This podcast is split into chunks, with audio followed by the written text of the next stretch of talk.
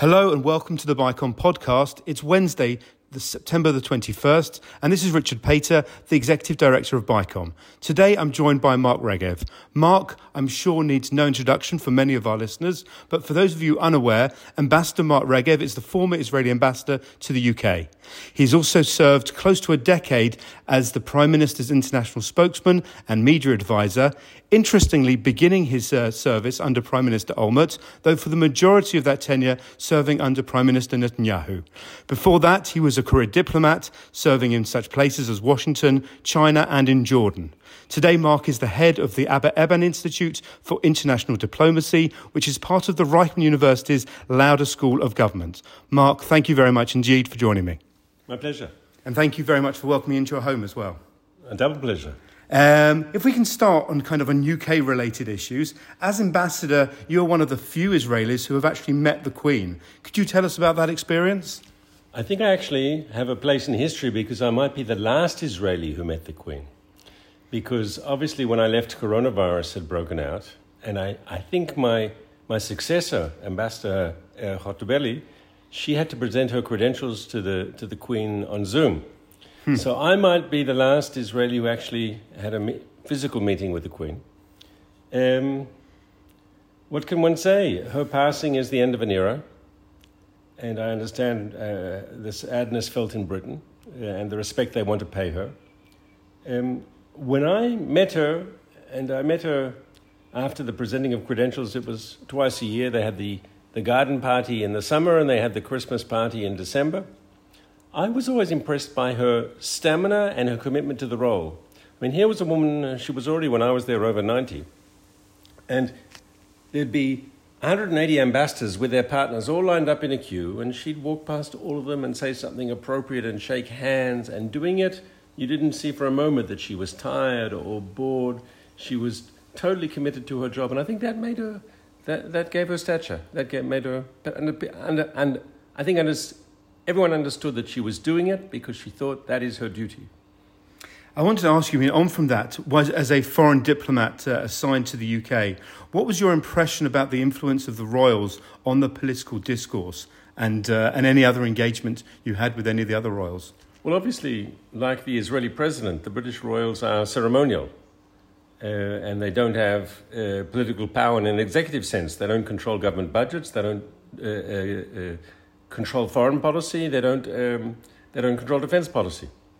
They obviously have a certain amount of influence behind the scenes. There's obviously the weekly meeting between the Prime Minister and the monarch, uh, w- which I've heard from former Prime Ministers, whether it was Cameron spoke about it, Tony Blair spoke about it, how that, that, that can be an important meeting for the Prime Minister. But if they have any power, it's, it's behind the scenes. Uh, I'll give you an example. It, it, Israelis were talking about on, on, on Elizabeth II's passing, they were talking about, well, she never visited us. But you have to explain to Israelis, well, that's actually not her decision. The monarch does not make an official visit without the approval of the government and the bureaucracy. And, and we both know that the, she never went anywhere without a rubber stamp first from the, from the Foreign Office. And for years, uh, uh, that was the decision that it wasn't the right time to visit Israel. Uh, a pity in many ways because she was a, a, a, believing Christian, and I've got no doubt that she would have thoroughly uh, enjoyed visiting Jerusalem, uh, Nazareth, the Sea of Galilee areas. Um, but it couldn't happen because it, uh, of all sorts of political decisions taken in London. Uh, it was interesting during my term as ambassador. Of course, we had the first royal visit when, uh, when Prince William came. After that, Prince Charles then came for the 2020 uh, Yad Vashem ceremony to, to mark the 75th year, 75th anniversary of the liberation of, of the Auschwitz death camp. Um, I don't know how quickly we'll actually have a monarch here. I hope soon. We'll see. Um, your comments about the, the, kind of the, the blockage of the foreign ministry was a point made by Lord Polak in the House of Lords. Um, and I can concur. It's a shame that the uh, the Queen never got to uh, to visit and experience that, and obviously with, with her wider family connection to Jerusalem as well. I mean, you mentioned uh, Prince when he was Prince Charles um, visit, visited just a couple of years ago. I remember also meeting him very briefly at the uh, with the, with the ambassador. Um, what were your thoughts, kind of, on the, with the with the new king and his relationship towards Israel? I think he's, once again, he's not a, a policy maker. Yes, he's a ceremonial monarch. But I always felt that he was favorably disposed towards uh, the Jewish people and the Jewish state. And I can give three uh, very brief examples. Uh, I remember on the um, anniversary, on the 70th anniversary of the creation of the State of Israel, uh, the Jewish community in London, in Britain, organized a special event, a celebratory event at the Great Albert Hall, and they invited Prince Charles to come, and he came. Now, he could have found an excuse. He could have been in Scotland, he could have been busy, but he, he accepted the invitation and he came. And this was an event obviously hosted by British Jews, but to celebrate Israel. He didn't have to be there, he was there. The second event that sticks out in my mind, I think it was 2018, when in the middle of the, uh, the anti Semitism crisis in the Labour Party, and, and every day we were having headlines about, uh, in the newspapers in Britain about anti Semitism this, anti Semitism that, uh, the Jewish community feeling a certain amount of uh, insecurity, feeling uh, uh, an anxiety, where they thought in Britain, you know, this, this anti Semitism was supposed to happen in, in, in Eastern Europe, it wasn't supposed to happen in Britain, yes? And I remember Charles hosted at the palace an event that, that didn't deal directly because the monarchs, obviously, the monarchy is above politics. But he did a special event uh, to show appreciation for the contribution of British Jews to British society, to British education, to the British economy, to British uh, uh, uh culture and he had uh, the entire leadership of the Jewish community there, and it was a lovely event. And it was all designed just to say, We appreciate your presence as British Jews. And I think it was the palace's way of saying, We don't like what's going on. But of course, it was done in a very royal way. Yes, but he didn't have to do that either, and he did that. And finally, I, I think his remarks when Rabbi Lord Sacks passed away, uh, where he talked about my rabbi, I think that showed a, an, an, affiliation, uh, uh um, a solidarity. That once again, is, is not automatic. Now, of course, none of this will affect British government policy. That is, that is decided somewhere else. But it's at least nice to know that the monarchy is favourably disposed. Absolutely. Um, so, if we can turn now actually to um, the British uh, political echelon and the new Prime Minister, Liz Truss. Um, she made some amazing comments during her um, election campaign, one of which was uh, the consideration of moving is, the British Embassy to Jerusalem. Um, what did you make of that comment? Do you think that's realistic? Well, that she'll consider it, yes. I think that's uh, it's good that she's considering it. Uh, how quickly it will happen, we'll have to wait and see. But there's no doubt that she is uh, favourably disposed towards Israel, and that's very important. In the past, we've had uh, prime ministers in Britain who've been great friends of Israel. Harold Wilson was a great friend of Israel. Uh, um, um, I think Tony Blair and Gordon Brown were great friends of Israel. Uh, Boris a great friend of Israel. We can go back to Lloyd George and, and the Balfour Declaration, if you like. But, but, but it's nice to know for Israel. I mean, Israel faces uh, uh, hostility in some international quarters, and it's nice to know that in Downing Street there is a friend of Israel. Absolutely. Um, perhaps we can dwell on perhaps the most serious foreign policy issue that Israel faces, and that's the the Iranian threat. Um, again, we heard some kind of some supportive rhetoric from from the Prime Minister Truss um, about support, supporting Israel and uh, against Iran. But beyond that rhetoric, what do you think is the most realistic expectation that we can expect from the UK government as we see the uh, the nuclear negotiations well, flounder? They're, they're, obviously part of the, the the P5, and mm. uh, they have, of course, a very close relationship with Washington. And, and we hope that they are cautious and they're careful what they do. I mean, we had a reminder earlier this week. The Iranian president gives an interview to CBS in America just as part of him being there, coming there for the United Nations General Assembly. And he, he's asked about the Holocaust, and he's not sure it happened, right? He's once again, this is a pattern of Iranian behavior. Now, maybe that's only a symbolic issue, but it's expressive of the mindset of the Iranian leadership. What he said about the Holocaust, he could be arrested in some European countries for saying that Holocaust denial is a crime. And this is now the leader of a country reiter- reiterating what, what has been said by Iranian leaders for the last couple of years. This, I think, it exposes the mindset of the Iranian leadership and it should it cause everyone in the international community to wake up. These people are dangerous. And, and, and the idea that they would ever get their hands on a nuclear trigger, that has to worry not just Israel, that has to worry everybody. And if you were in your previous role um, as, as ambassador and, and you were there to kind of to, to push Israel's argument, what would be the, the pressure points or the, the points of leverage that you would be looking for the Brits to be pushing within the context of the, uh, of the P5? So uh, I'd urge them to be very, very cautious with the Iranians because it's clear, I think, to anyone that the Iranians haven't given up on their plan for the bomb. What they may be trying to get in a deal is, is some sort of tempor- temporary postponement uh, that will uh, keep their nuclear program in, in, in in place and that they can press a button and get it all going again very quickly at a time of their choosing in the future. And, and I think the right thing to do is to have an, a deal where the Iranians don't have a nuclear option, where the nuclear program is actually dismantled. Uh, if that's doable or not, I don't know. But that has to be the goal. Because if the Iranians have just got a, a, an option that they can use whenever it's good for them, and they will decide when they have a bomb. So they can say now for to get money from the international community and so forth. Uh, they can say, okay, we put it on hold for a short period of time. But is that good enough? Should they be getting relief to put the program just on hold for a, a breather so they can get some money? We're also worried. We just had a, a an international conference on terrorism at the, at the Reichman University. And unfortunately, the, the British delegation, uh, because the same people who are dealing with counterterrorism mm. were dealing with the um, with, with the details and the protection of all the officials at the, uh, at the funeral of uh, Queen Elizabeth.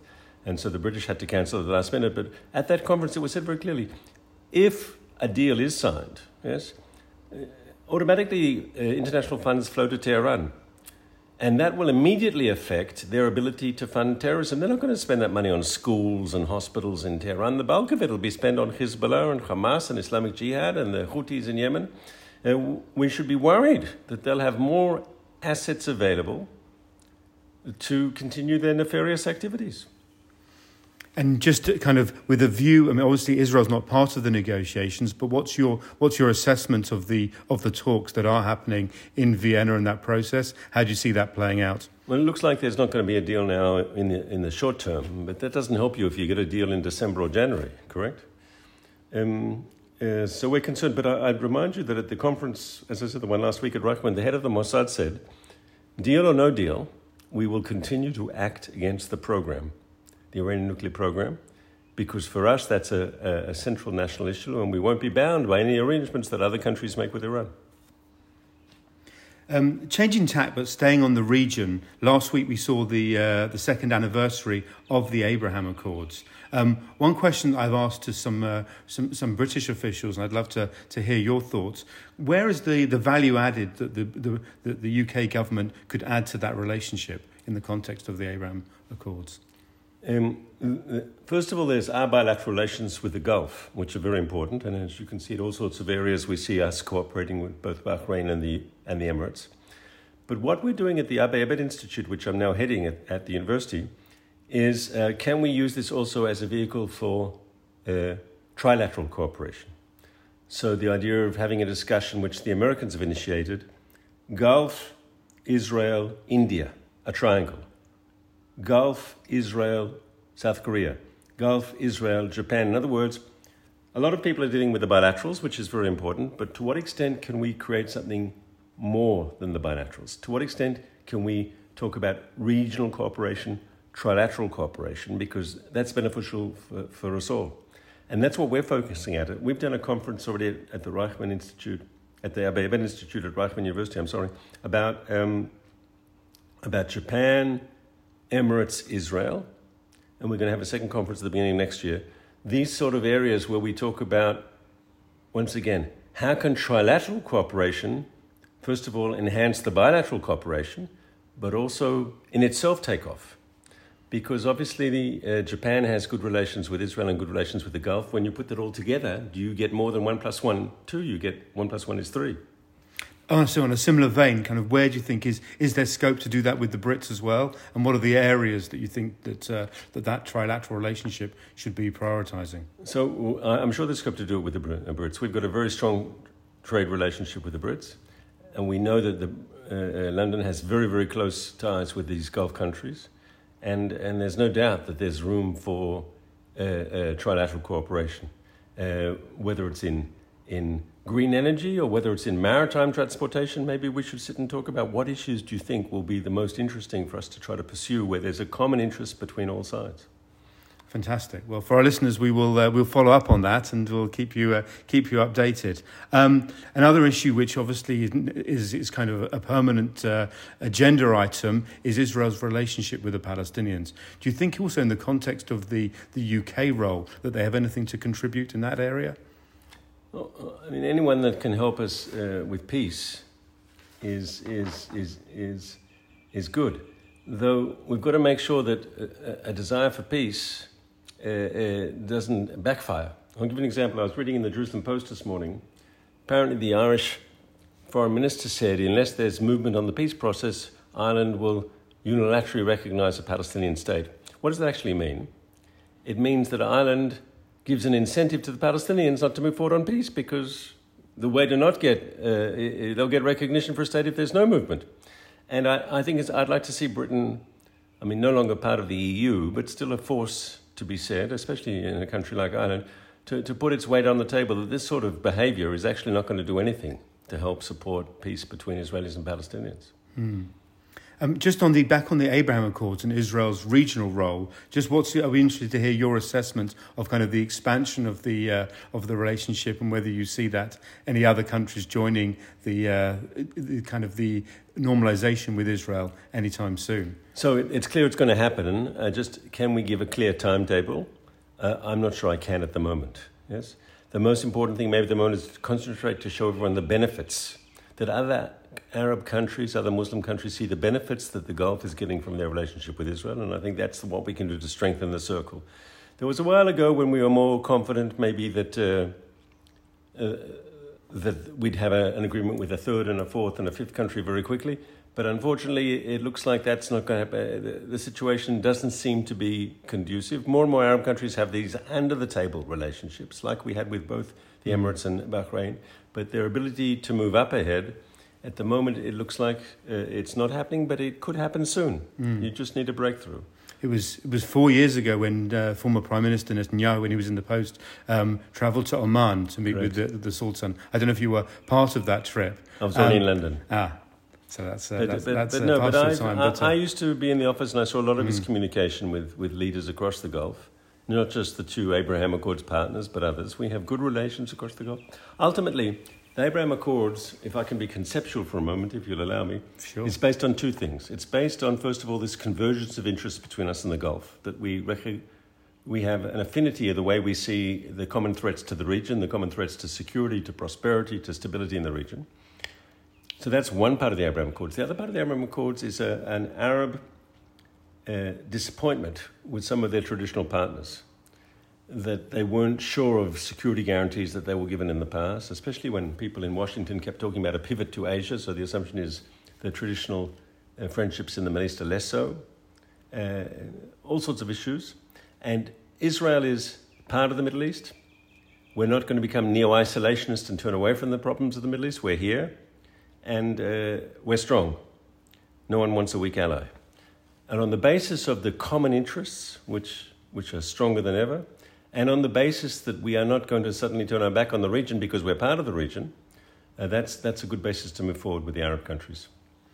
Sounds great. Um, just a question kind of relating to, to this week's events. We see that uh, Prime Minister Lapid is in New York for the, uh, for the UN General Assembly.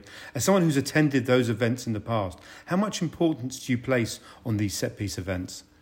So, I, I, as you say correctly, I, I accompanied the Prime Minister on a number of times when he did these visits. There are two things basically that you have in these visits. First of all, there are all the meetings you have on the side. And so far, I've been following the papers.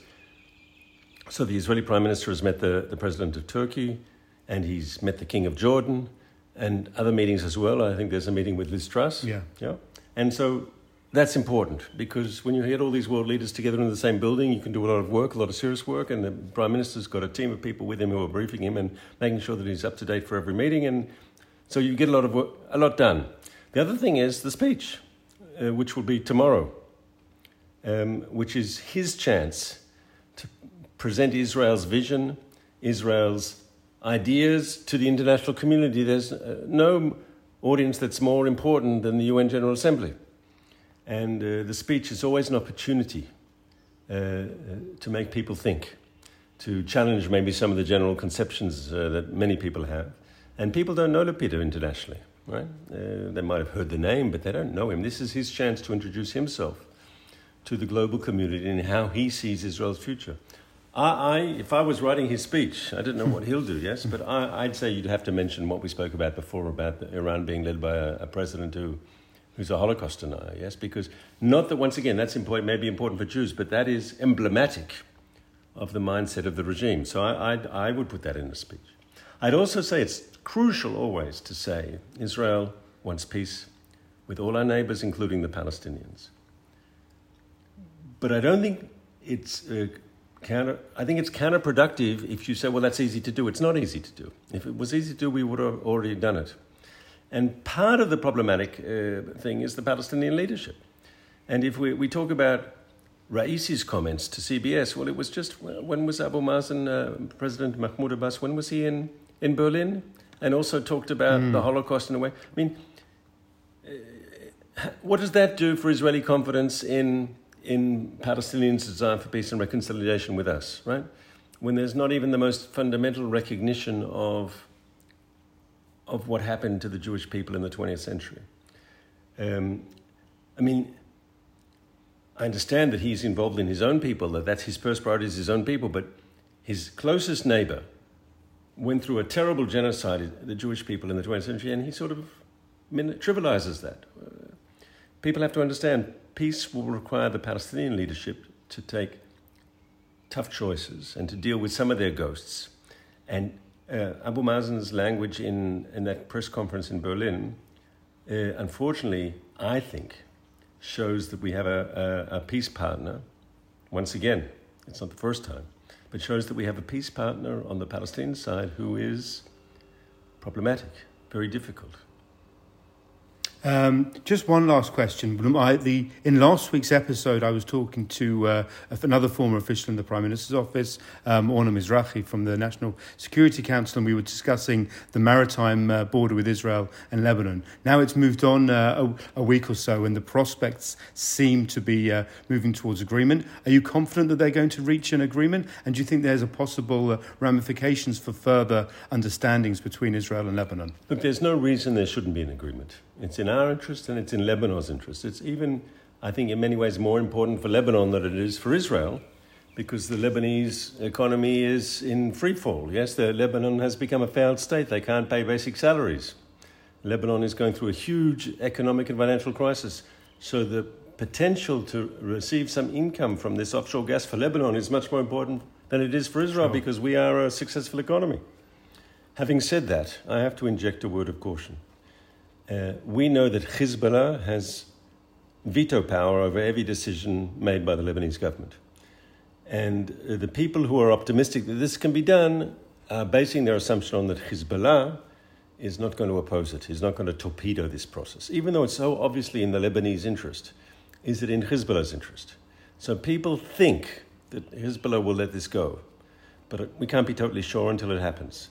If Hezbollah has an agenda which is not a a, a, Lebanese agenda, but is an Iranian agenda, and they want to cause problems and they want to escalate, they could use this as an excuse. I hope it doesn't happen. Absolutely. Well, um, for our listeners, first of all, thank you very much indeed, Mark, and uh, we will keep you posted on those uh, developments, certainly as we keep a careful eye on all of the issues that we've discussed today. But thank you. Thank you, BICOM.